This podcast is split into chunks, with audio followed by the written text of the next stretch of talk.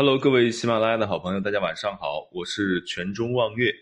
这一节我跟大家聊一聊，康熙为什么近四十年都不让祖母孝庄皇太后入土为安。孝庄太后是历史上举足轻重的一位女性。孝庄太后的一生跌宕起伏，她辅佐过三代皇帝，而在那个政权变动的时代。孝庄太后也是用自己的冷静和智慧躲过了一次又一次的劫难，而这些经历也就成就了她在政坛上的地位。她是大清最了不起的女人。孝庄在十三岁的时候就嫁给了比她年长二十岁的姑父皇太极，随后孝庄的姐姐海兰珠也嫁给了皇皇太极，而后皇太极猝死，朝野上下动荡不安。很多有野心的王侯都希望可以登上帝位。为了稳定局势，孝庄太后在此时开始联合各方面的势力，其中和多尔衮的关系尤为紧密。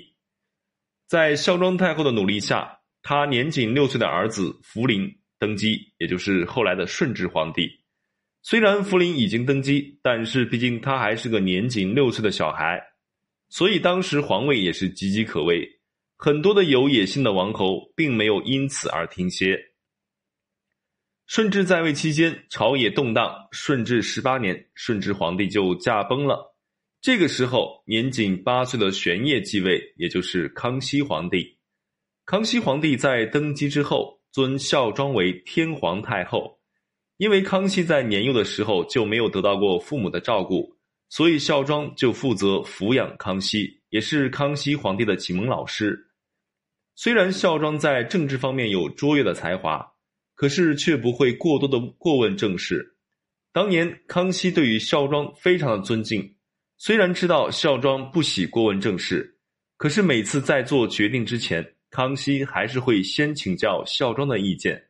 这也让年幼的康熙在政治方面开始渐渐的成熟。康熙和孝庄之间的关系非常的亲密。而在孝庄太后七十五岁的时候，因为病重而离开了人世。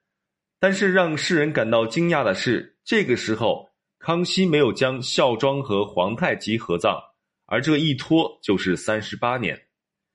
原来在孝庄还没有去世之前，他就曾经说过，自己在去世之后不要和皇太极合葬，因为当时太宗的陵寝已安，如果让孝庄和皇太极合葬的话。那么就要重新动土，这样很不吉利。再者，孝庄的内心还时刻惦记着顺治和康熙，所以希望可以将自己葬在顺治孝陵的周边，可以一直守护着他们。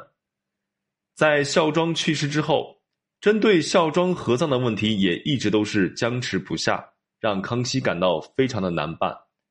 最后持续了三十八年，也没有安葬孝庄，直到雍正三年的时候。才开始动工修造了西陵，安葬孝庄陵寝。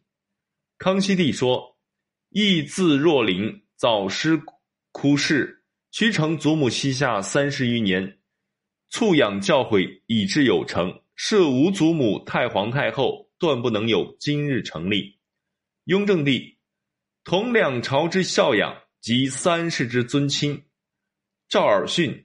世祖圣祖皆以冲灵建作，孝庄皇后当时无见垂帘之意者，因忧启圣，随定中原，克敌于生平。杨真说，孝庄是公认的明清之际杰出的女政治家，在清朝入关特别困难的情况下，维持了清皇室的团结，而且保护培养了顺治、康熙历史明君，对扭转当时中国的分裂局面。使中国归于统一具有重要的作用。更重要的是，他没有像慈禧那样垂帘听政，始终处于幕后。这在中国古代史上是非常罕见的。苏越说，皇太极把他看作一位聪明、隐晦、贤达有为的贤内助；顺帝、顺治帝福临则把他看成恶毒残忍、了无亲情的仇人，而不是母亲。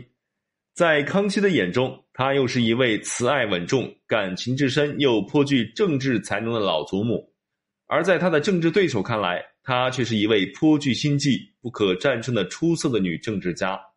历代女子中，我对孝庄敬重有加，其贤德为后宫争相效仿的对象，其才能卓越，又为正统所出，不被世人所斥。